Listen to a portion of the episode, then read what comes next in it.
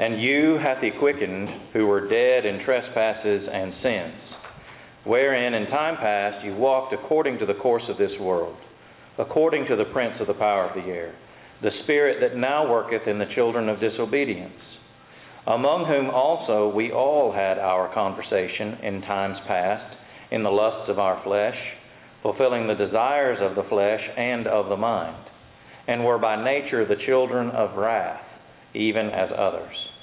But God, who is rich in mercy, for his great love wherewith he loved us, even when we were dead in sins, hath quickened us together with Christ. By grace ye are saved. And hath raised us up together, and made us sit together in heavenly places in Christ Jesus, that in the ages to come he might show the exceeding riches of his grace in his kindness toward us through Christ Jesus.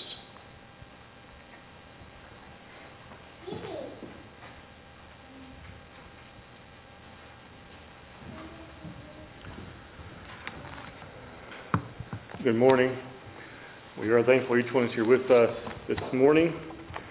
We'll be looking this morning at our second lesson coming from the book of Ephesians. Think about the phrase, if you will, you he made alive. No doubt that is exactly what Christ does for us. He takes us from the condemnation that's going to come due to sin and it makes us alive through Him and we obey His commands and obey His word.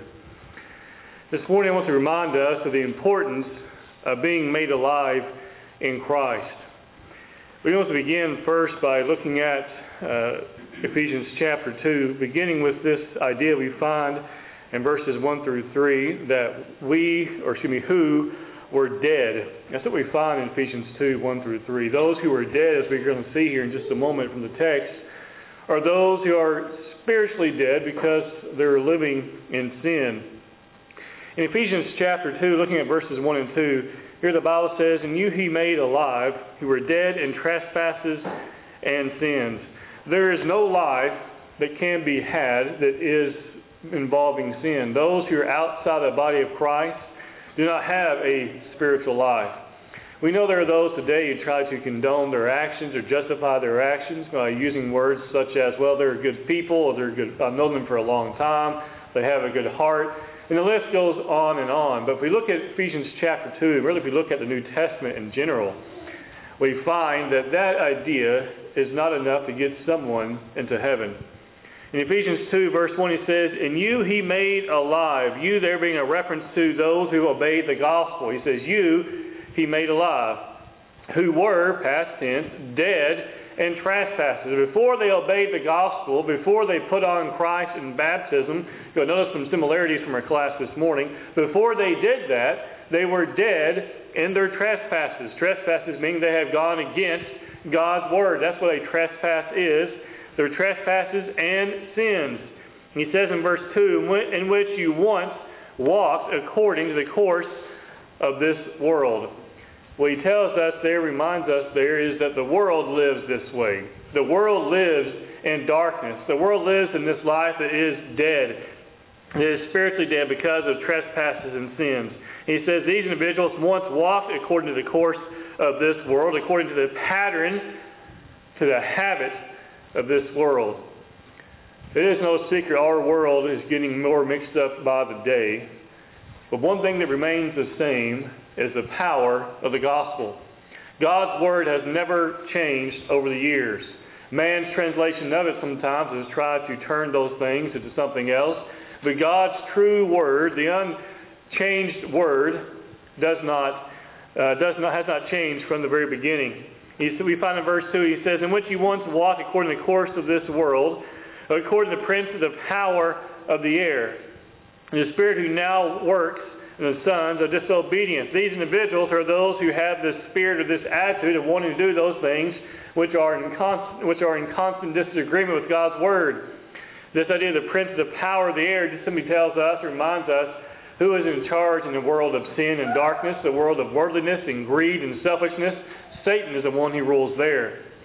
But in the hearts of those who obey the gospel, Christ is the one who reigns supreme. No doubt Satan has power over those who are living in sin but it is still Christ who can bring them out of that. We all know, as we find in verse 3, that we all once conducted ourselves in similar ways. He says in verse 3 Among whom also we all once conducted ourselves in the lust of the flesh. No one was born a Christian, so at some point we were outside the body of Christ. Some have this delusion that somehow that they well they've always been a Christian. No, you've been a Christian since you obeyed the gospel. No one's always been a Christian. Everyone at some point in their life has been in contradiction to God's Word. And if we're honest, at times we still are. And we find in verse 3, it says, Among whom also we all once conducted ourselves in the lust of the flesh, fulfilling the desires of the flesh and of the mind, and were by nature children of wrath, just as others. By nature could be better understood as the idea of habit. Because they have lived among the world for so long, they, they have the habit of the world. That is, to live in a sinful way. We are not by nature sinful people. We talked about that this morning from Ecclesiastes, right? That God created what? All things upright. All created mankind upright. And so this nature he's talking about here is, is our habit that when we're in the world, we live just like the world. Or when we are among the world, rather. And there is a stark difference between living in the world and being uh, you know, being among the world and being of the world. Being of the world means you live just like they do. You are of the world. But if you live among them, you don't have to be like them. Remember the righteous Lot, as he's referred to as in the New Testament, who lived among those wicked people? Not a good place for him to be. But he was still referred to as a righteous Lot. The Bible says he tortured his soul day and night by living among those wicked people. So he was among them, but he certainly wasn't one of them there is a difference. And we have to realize that even though we live in this world today that is more confused than we could possibly imagine, we can still live among them as lights for Christ. That's what we find from Christ's gospel, uh, his uh, lesson there on the Sermon on the Mount. We must realize that we must allow these things and cause these things to remain past tense. In verses 1 through 3, it's always mentioned as past tense, right? who once did these things. He once walked as the course of the world. Who once, as he says here in verse 3, we're all, he says, we all once conduct ourselves in this way. Past tense. If we are a Christian, we must remember, we must strive to keep those things in the past tense. It is possible to live like the world for so long, as we find in verse 3, that it becomes habit, but it must not be the, the habit of the Christian. We look at uh, verse 4 and following, we find that God's grace extends salvation to mankind. Remember, it is extended to mankind. It doesn't mean that all mankind gets to partake of it. But there are those as they say, well, God doesn't want anyone to go to, no one goes to hell. God doesn't want that. He doesn't want that. But friends, He does all He can to prevent it. Doing all He can to prevent us from going to hell doesn't mean that no one goes to hell. Do you remember the rich man and Lazarus? Where the rich man was, where Lazarus was? Now, the rich man wasn't in hell, but he was in a place known as torment, which we know is a place which all the wicked will remain until the day of judgment, which will finally go to hell upon final judgment, because no one goes there ahead of another. We all go to either heaven together, or we all, all that we could go to eternal damnation together. But God's grace is extended to, to mankind. Looking at Ephesians chapter 2, beginning in verse 4, we find that God is rich in mercy. And that's putting it mildly, isn't it? You consider our world today and the wicked people that are in it, and God says, I still want to save that person. That is a special kind of mercy. Because let's be honest, how many times have we been out somewhere and someone walked past us and we think, wow, that person has some problems. You know, God still wants that person to be saved. I'll be honest, I've done that before. We all know the different types of lifestyles people have chosen, and some of them you can see with your very eyes. You don't have to hear it. You don't have to hear them speak. You can see it. When you two, two, two see when you see two men, if I can say it right, if you see two men holding hands, you don't hear them say anything. You know what's going on. When you see when you see two women holding hands, you know what's going on, and you think what? this world is a messed up place. But we also have to be careful to remember that God wants those individuals to be saved. No doubt repent, but He wants mercy extended to them as well. But comes in the form of first of their repentance. Looking at Ephesians chapter 2, beginning in verse 4, he says, But God, who is rich in mercy, because of His great love with which He loved us, even when we were dead in trespasses. Know what that means? Even when we were dead in trespasses? Even when you're in that sinful, wicked state. He was, He loved us. Even when we were dead in trespasses, made us alive together with Christ. By grace you have been saved. He takes us and we obey the gospel. He takes us in the life of sin, the life of trespasses, and He makes us alive together with Him. How? By our obedience and by His mercy and love for us. We are to be grateful and thankful, to say the least, for the mercy of God. Without God's mercy, man would be without hope. Look again at verse 4. But God, who is rich in mercy, because of his great love with which he loved us. John said the same thing back in John 3, verse 16, right? For God so loved the world. Paul says the same thing. For he's rich, uh, he says, because of his great love with which he loved us. The same idea. He loves us so much, he doesn't want us to be separated from him. Which requires us coming out of our trespasses. He says, even when we were dead in trespasses, made us alive together with Christ. By grace you have been saved. What does that mean? You notice he says by grace. He doesn't say by grace alone, right? No one in the Bible ever said by grace alone. But it's by what? Our obedience to God. That our the grace of God is extended to us. And we get to take part and God's grace for us. God loves mankind, to put it mildly in, in a simple way, but that doesn't mean mankind gets to go to heaven. In John 3 and verse 16, the Bible tells us that uh, for all who, you know, everyone who believes in him should not perish but have everlasting life. Everyone who believes in him should not perish. Should is what? It means there's a condition in there that has to be met. They shouldn't perish, but people are going to. In Ephesians 4, uh, 2, 4, and 5, the idea is the same. Just because God's grace is there doesn't mean you automatically get to have heaven as your home because, you know, grace alone saves. That's not what he just said. We have to do what? We have to leave those trespasses that we were living in, those sins, and come out of them. And when we do that, God's grace is able to save us when we put him on in baptism. Galatians 3, 26 and 27. We are raised to be, uh, to be brought in glory before God. We are raised to the glory of God. Look in Ephesians 2, verses 6 and 7. He raised us up together and made us sit together in heavenly places in Christ Jesus, that in the ages to come he might show the exceeding riches of his grace and his kindness toward us in Christ Jesus.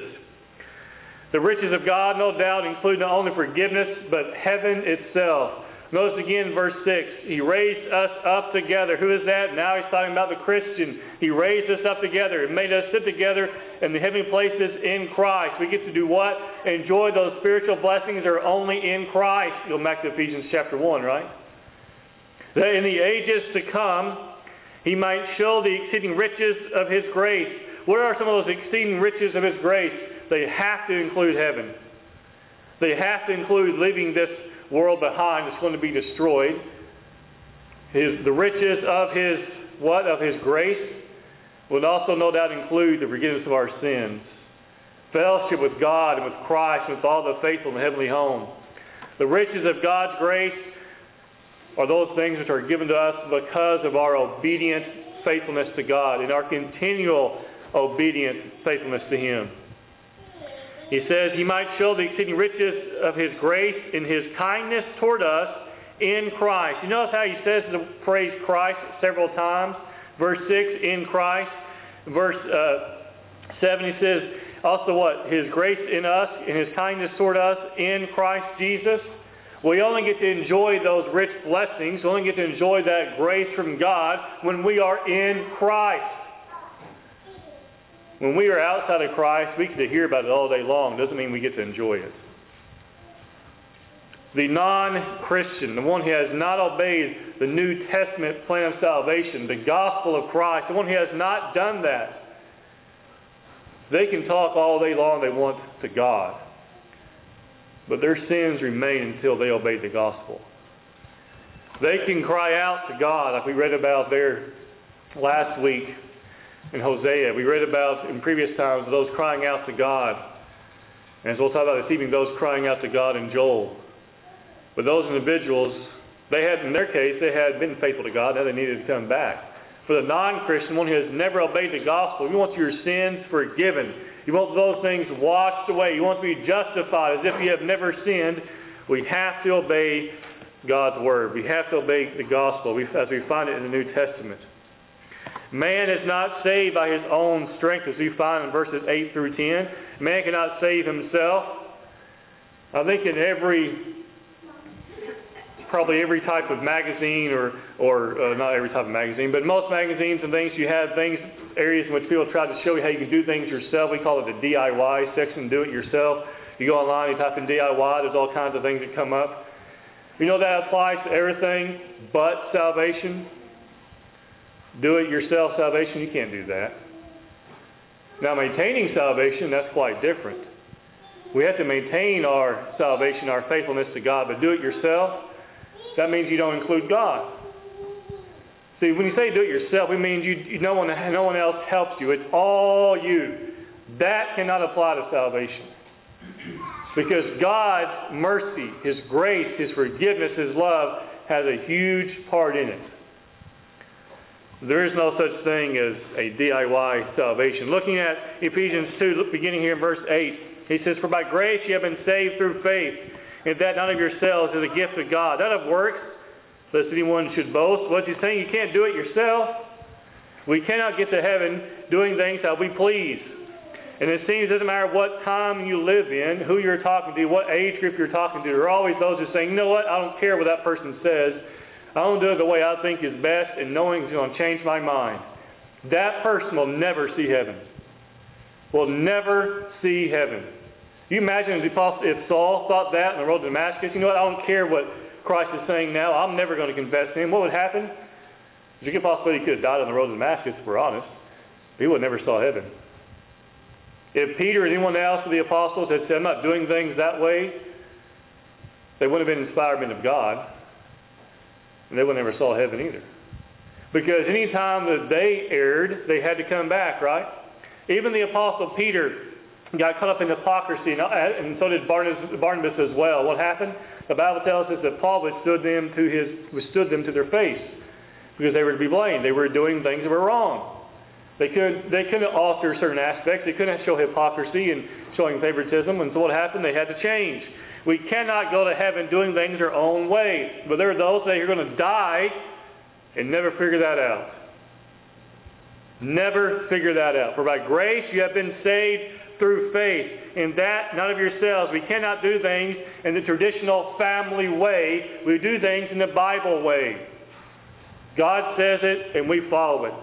Not of works, lest anyone should boast. You certainly cannot earn your way to heaven. There are those who will say, well, you're saying baptism is a, you know, baptism is a work, so you have to be baptized, so you're saying you can earn your way to heaven that way. No. Peter never said that. If baptism was a work that allowed you to be saved in that type of way, Peter would never commanded it because you can't earn your way to heaven. Nowhere is that found in Scripture, but it's only a last ditch effort to try to get out of baptism. We are God's workmanship. Ephesians 2, verse 10. For we are His workmanship, created in Christ Jesus for good works, which God prepared beforehand that we should walk in them. He prepared what beforehand? How we should walk not who would walk, but how we should walk.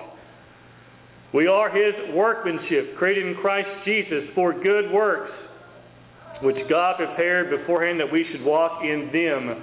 Them is the ways in which we are to walk. That is the way that's predetermined, not man who's going to be saved or not be saved. Some lessons for us today. We must remember we must remember some very important things. I'm sure a lot of what we talked about today, many of you have heard before, but it doesn't hurt to be reminded of it. Because there are some today who still do not grasp what we're talking about. Ephesians 2, looking at verses 11 and 12, we must remember from where we came if we are, not to, if we are to avoid going there again. If we want to keep going the path we need to be on, we need to remember how far we've come. You know, those who exercise sometimes will take before and after pictures. Sometimes the only one that gets taken is the before one. The after one sometimes never shows up. But the before one is what? This is where I used to be, so that when you reach your goal, you can say, look how far I've come. Now, for the Christian, there is no, I've reached my goal mark, unless you're talking about heaven. Because there is no finish line. Most tasks today have a completion point. But for the Christian is what? we can look back on life and say, I remember, you know, I see how remember how far I've came and where I used to be. I'm never going back there again. That should be our mindset. We must remember from where we came if we are to know where we need to go. Ephesians 2, verse 11. Therefore, remember that you, once Gentiles in the flesh, you are called uncircumcision by what is called the circumcision made in the flesh by hands. Remember what? Where you came from. Those who wanted to remember wanted to bind circumcision, right? The Apostle Paul was one who say, would say that doesn't avail anything. Man without God is without hope. Looking at verse 12, that at the time you were without Christ, being aliens from the commonwealth of Israel and strangers from the covenants of the promise, having no hope, and without God in the world, having what? No hope. Because they did not know God. And without God in the world, without God in their world, you might say. They did not know God. They had no hope. But now, as we look at verse 13, what does he say? But now in Christ Jesus, you who once were far off have been brought near by the blood of Christ. It is the blood of Christ that washes away our sins. It's so discouraging to hear people talk about how the blood of Christ, you know, shed for your sins, and they'll turn right around and say, well, you don't need to be baptized, even though that's when we come in contact with the blood of Christ. Right? Ephesians 2.13, But now in Christ Jesus, you who once were far off and brought near by the blood of Christ. Those who are in Christ find salvation. Man is brought near to God through the blood of Christ because there is no other way. There's no other way to get to God. You know, they still have in some denominations a little booth you can walk in behind a half veiled curtain. You can tell someone what you've done wrong, and they would pray for you on their behalf. You know, the New Testament Christian does not need that. We want someone to pray on our behalf. We don't have to go to someone who's called a priest. We can go to a brother or sister in Christ and talk to them face to face. We do not need someone to pray to God for us, so we are encouraged to do so. We're encouraged to, to what share to bear one another's burdens, right? Have righteous the righteous man who prays prays is what his his prayers avail us much. But we too can pray to God alone, right? We too can bring our burdens to God. But man is only brought near to God by the blood of Christ. Without the blood of Christ, man can never be acceptable, can never be in an acceptable state before God. On the day of judgment, the only way we're going to be accepted by God is if we have been washed in the blood of the Lamb. The book of Revelation uses that term many times the Lamb and the blood. How the saints were made, their garments made white, having them washed in the blood of the Lamb. We too must make sure that we are washed in the blood of the Lamb. There is no one in this world that can save mankind. When I say no one, I mean any politician, I don't care who you're talking about. Whether you love them or hate them, they can't save you. No matter what they promise in any speech, they cannot save you.